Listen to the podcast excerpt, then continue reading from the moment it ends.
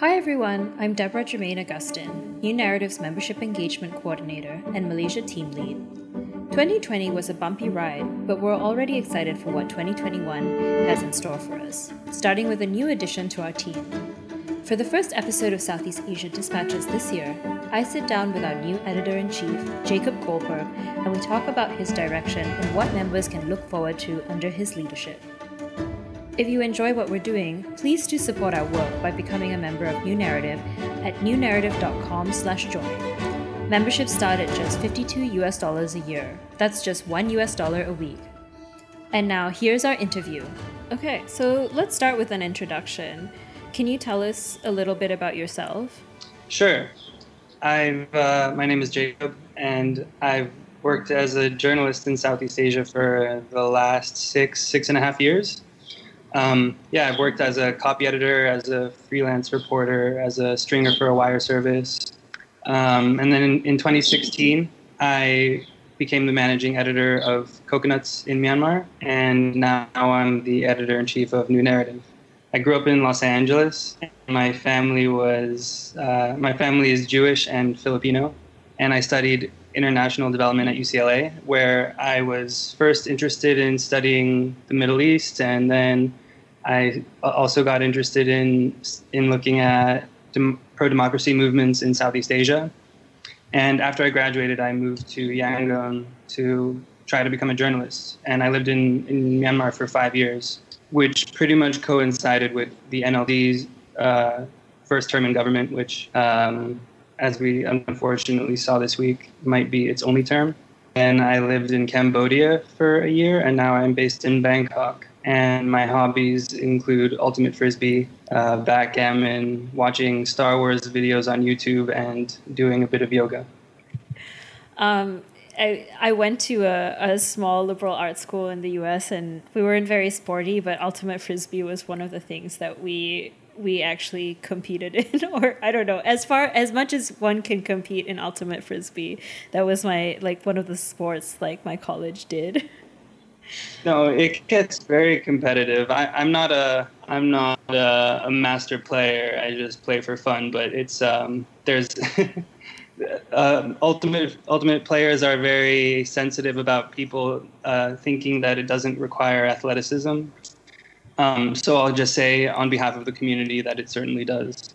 Okay, um, my bad. But yeah, I mean, I, I from watching it, I think like probably if you d- if you take it seriously, like it, it probably is very taxing um, physically. So when PJ wrote the job description for this position, one of the qualities we were looking for is someone rooted in Southeast Asia. Um, and you you said your heritage, your family is Filipino as well as Jewish. And how would you describe your connection to Southeast Asia um, beyond, you know, when you moved to Myanmar after graduation? My, I grew up in a community and an environment that was extremely Jewish. So to form the roots I have now with Southeast Asia was sort of an, an intentional uh, decision and it, kind of a big undertaking that I had to go out of my way to do. Um, so when I was a kid, my siblings and I, we were in Jewish schools um, and we were always the Asian kids. And I don't think anyone in any of my classes really would have known what the Philippines is, if not for me being there to explain uh, where my mom was born. Um, but as I grew up, I wanted to get um, more in touch with my Filipino side. So I visited the Philippines uh, as a teenager and with my grandparents and visited all my relatives there. And I started over the years collecting stories from my grandparents about a, lot of the stages of their life, like their memories of the Japanese occupation during World War II, um, and how they were raised in fear of communists hiding in the jungle, and um, about the very long process of them moving to California after my grandfather lost his arm in a jeepney accident. Um, and they have a lot of really interesting and sort of mysterious chapters in the family history that I'm still in the process of uh, of getting the full story on. My, my grandfather's grandfather was um, was an African American. He was born enslaved in Mississippi, and he moved to the Philippines during the Spanish American War at the end of the 19th century. Um, he served as a medic there, and he never left because he started a family. He actually started two families, and I come from one of them. Um, there's another story about my grandmother's grandmother who was who I hear was stabbed to death uh, by a Japanese soldier with a bayonet. Another story about um, scenes from the film Apocalypse Now being filmed on my family's property in Laguna. Um, and I'm still in the process of fact checking and go and to the extent that I can, going through documents to corroborate some of these things. I, I think the the biggest thing I'm interested in in looking into is um, the the story of my my great great grandfather who was who was born in Mississippi and uh, getting in touch with the side of the family that stayed in America. I'm my family is the odd the odd uh, branch of the family that that spent generations in the Philippines. Um, so out of everyone in my family, I think I'm the one who's most interested in collecting these stories, and they've taught me a lot about uh, colonialism and authoritarianism and inequality in a way that I wasn't aware of when I was living in LA.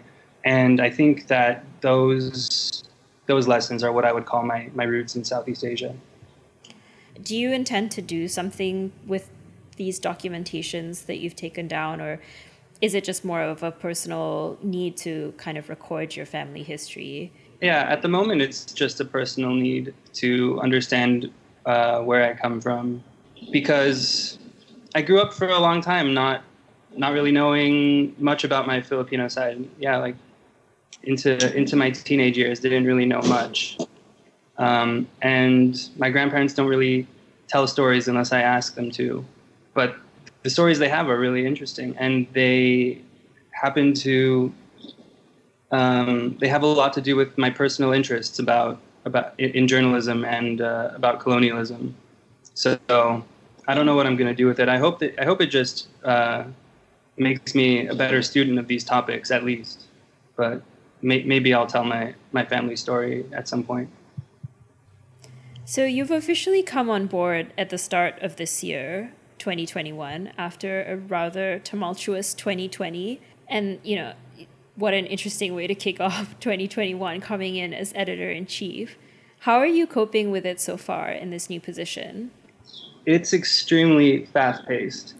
Um, I'm coping um, because I because so far I really love it and it's uh, exactly the work I want to do.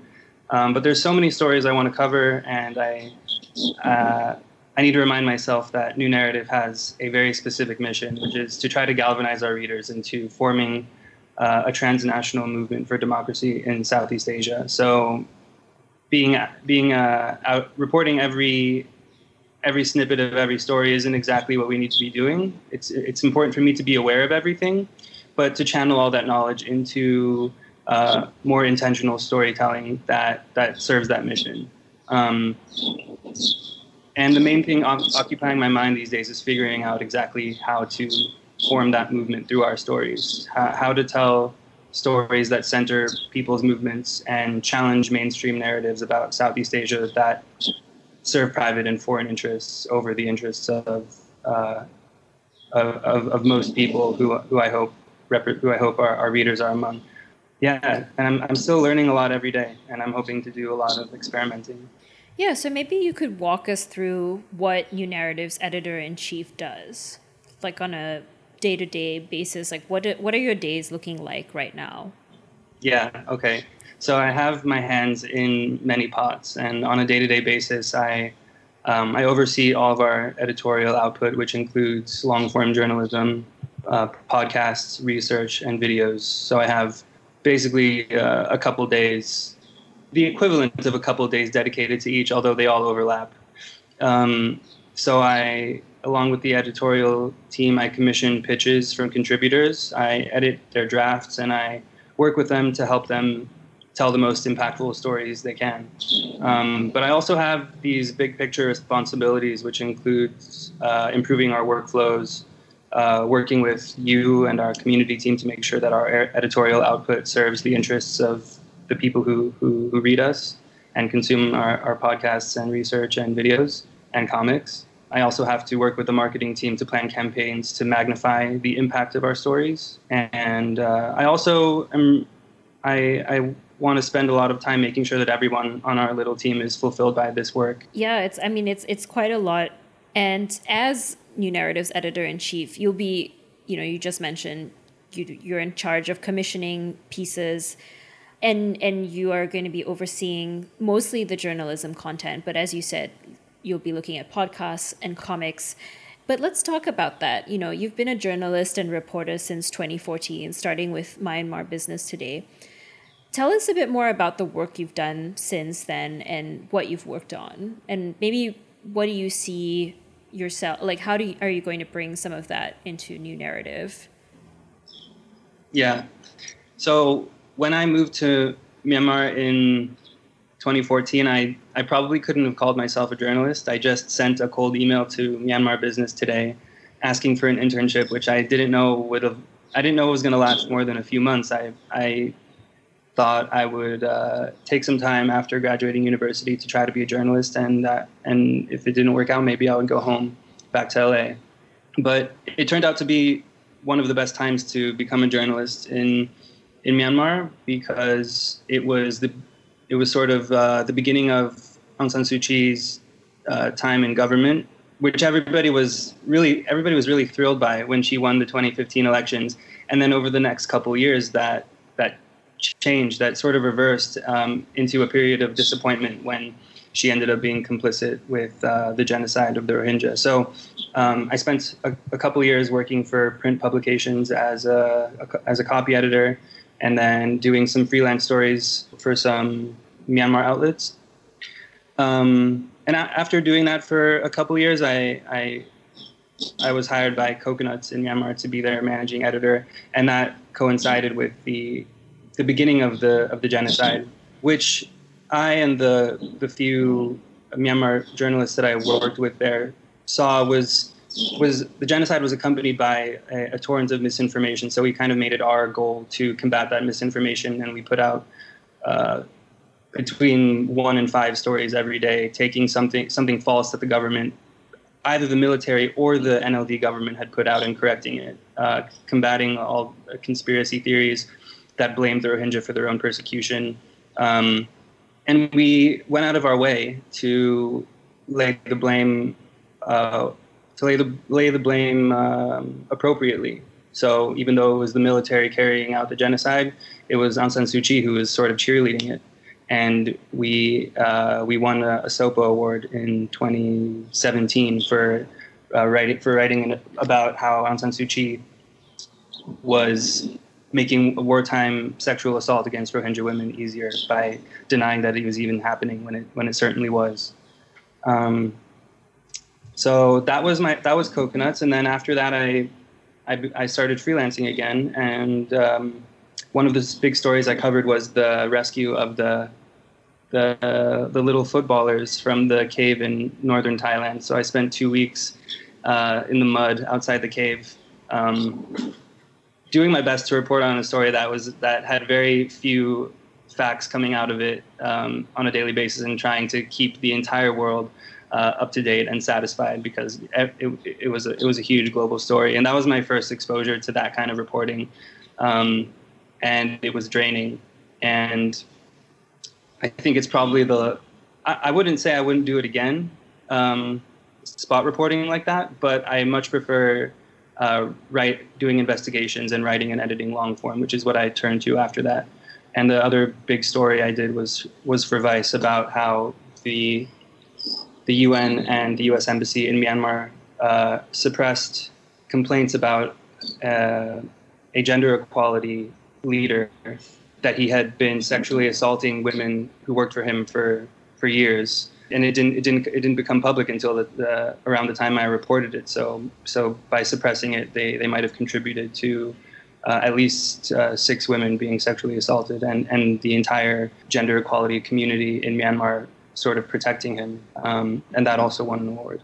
And have you? I mean, you know, especially your work in Myanmar, where you were kind of correcting misinformation that the the the army was putting out was that dangerous? Like, was what what were the press freedom sort of parameters that you were working with, and you know, and also that you were kind of going against this narrative and outside of Myanmar that um, Aung San Suu Kyi was like this amazing democracy advocate and activist. You know, you, you're you're kind of countering that narrative from what's happening on the ground.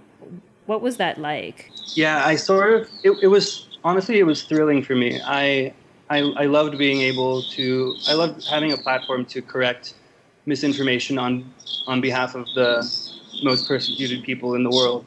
But I really had to check my privilege on that at, at, at one point when the, when the Myanmar journalist working with me said that even though the work we were doing was good and important, it really put their, their safety at risk, um, more so than mine, because even though the government and the military could easily come after anyone who was who who uh, who was saying anything that they disapproved of. They were more likely to go go after local journalists. So after that, it became uh, we, we didn't we didn't censor ourselves, but uh, I used more sober language to to correct the misinformation um, rather than going all out uh, in using uh, going all out with like the social justice uh, vocabulary but I wasn't I wasn't the only one doing it, and so I have to I have to uh, deduce that the only reason none of us got in trouble was because we we we were among lots of journalists who were committed to that that same sort of work, and some of them some of them did get in trouble. Yeah, I, I think I think that's something that we try to keep in mind in your narrative, keeping contributors' safety in mind and it's something we're still working on but it is i think a bit difficult because we work with freelancers so that means that we don't always have the support of a bigger newsroom to to help people but i think you know that's something that we're really thinking about this year and i think you probably will have some input based on your experience as a freelancer. Yeah absolutely. Um, both from my experience as a freelancer and for uh, and from working um, for this uh, NGO in Bangkok called Focus on the Global South, which is, um, well, I would not an NGO, but an activist think tank, which, um, like a, like a lot of civil society organizations, knows that there's power in numbers, and you don't you don't want to be the only one sticking it to the government. You want to have a movement behind you. So um, that might be one of the strategies for um, making sure that we can get our pro democracy messages out there but doing them as doing it as part of a movement so that none of our contributors are um, are singled out. Right, safety in numbers. Yeah. So every editor in chief makes their own mark and steers the content in the direction they feel is best. What kind of stories do you want to tell? What kind of content or themes can members look forward to under your leadership? I'm really interested in stories that force our readers to think critically. So there's there are a lot of there are a lot of areas I, I want readers to think more critically about. I want and, and these are these are in large part shaped by the the last few months I've spent at Focus on the Global South, which which wants people to question the, con, the con, conventional narratives about international development, um, and wants to identify things that wants to identify patterns that may seem um, innocuous or seem to have noble intentions, but are in fact uh, insidious ways of of amassing power away from the south and toward, towards the global north. Um, so I want I want I want to do stories that challenge readers' understandings of globalization. I want to I want to challenge uh, understandings of where our food comes from and how how land is distributed uh, how digitalization in cities um, affects affects everyday people, about free trade agreements, about uh, COVID responses that that strengthen uh, authoritarian governments.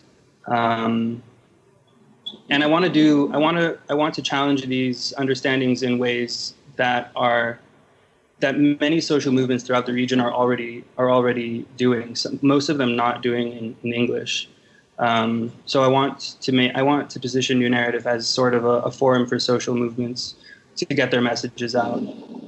Yeah, I think in your interview that was something that that came across very clearly. Like you already had connections to more grassroots movements who are not known to us, maybe who speak and write in read in English.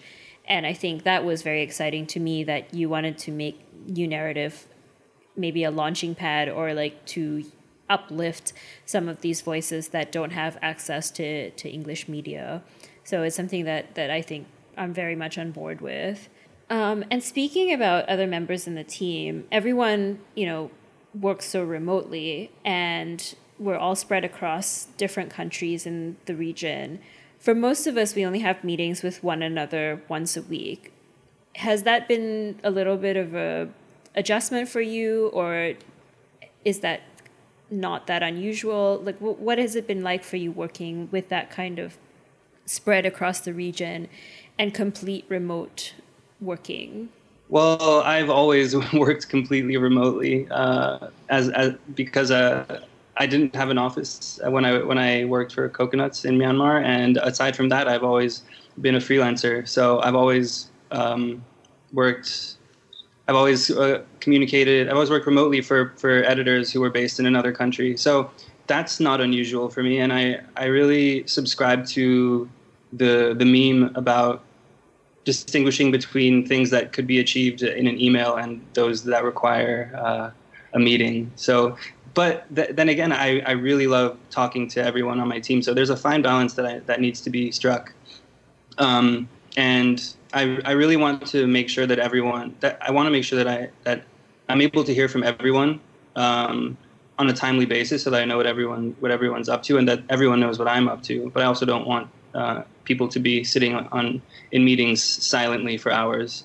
Um, so I'm I'm still in the process of, of, of finding that balance. Yeah, I think you came on and we had like the first week or the second week that you came on board, we just had like so many meetings, uh, two hour long online meetings, which was like kind of uh, a struggle sometimes. So I mentioned that your role is partly leadership, right? How do you plan to foster a bond and build rapport with your coworkers while not actually working in the same room with one another? I want to find out what makes everybody happy, and then and then seeing how those things uh, relate to the things that make me happy, and then forming friendships around them. Um, it's I, and I think and I think I'm in the process of doing that. I I'm going to try to be as approachable as possible, and I try to be um, the truth is, I like to hear what everybody is nerdy about, and then having them rant to me for as long as they want about whatever, whatever like tickles their fancy, whatever they find super interesting. That's, and then I know, oh, that's the uh, that's the Star Wars person, that's the that's the Game of Thrones person, that's the um, astrology person, and I and um, and I support I support them. I support everyone uh, being interested in things and and and having a, a space to discuss them, and knowing that you know, uh, knowing that I, I want to hear about whatever they're interested in. Yeah, there's a lot of uh, astrology interests in the team.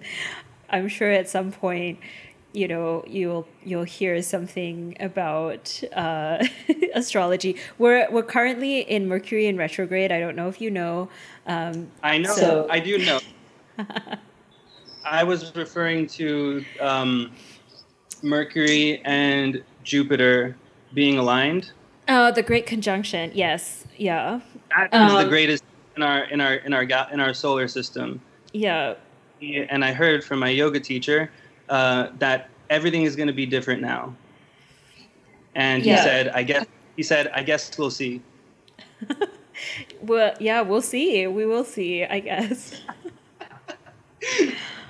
um, I I I do think you know, like you have I I can see that you have been building rapport in these in these ways of like trying to invite us to share with you, you know, things that we enjoy or like. And what one of the things you did in our first meeting at the start of the year is you asked everyone what their hopes and dreams were for 2021. So maybe you could share what are yours. My hopes and dreams are to um, first first of all to achieve that goal of of positioning New Naratif as um, as a media partner for grassroots social movements whose whose positions um, and feelings need to be heard by by city dwelling people, basically, and by the English speaking world, um, to telling stories that that challenge people's uh, that force that that challenge readers to think critically, um, to make New Naratif more famous, to maybe win some awards, um, and to get to know this team and our audience a lot better. Yeah, I think I mean I definitely hope some of those things come true. For me, it's like I I did a vision board at the beginning of the year, and one of the things I did was like write funding for a New Naratif, and so. Um, yeah, if you like this podcast and you've been enjoying it, listener, please donate newnaratif.com slash donate um, or join as a member. Um, that helps us a lot and yeah, I mean, I, I am looking, I'm really looking forward to working with you, Jacob. I think that um, this is going to be a, a great year, like despite all the limitations that we still have because of, of the pandemic. I, I do think that we have a really great group of people that we can work with and and I'm excited to work with everyone. So yeah, I mean I think I think I I, I just like my hope is like we all um, can work better together. Um, and that's that's really just I think that's a modest hope I have for 2021, but I think an important one at the same time. Um, but yeah, I, yeah, and I'm I'm looking forward to working with you too, and uh, and I'm looking forward to hearing from our readers. So if anyone ha- wants to get to know me better, or ask me a question, or pitch a story idea, you can um, you can send me a message on Twitter, which is uh, which is Goldberg, but with a six instead of a G. Okay, so that's six O L D B E R G on Twitter. Yeah. Okay, great. Well, thank you so much, Jacob. Um, this was great, and um, I, I enjoyed this chat. Yeah, thank you for this interview, Deborah. We would like to thank all of you for your continuous support and for allowing us to keep doing the important work we do. Thank you also to Jacob for taking the time to speak with me today. Next week, be sure to tune in to New Naratif's Political Agenda, our podcast series on current affairs in Singapore. Deborah, wishing all our listeners a great week ahead. Jumpa lagi!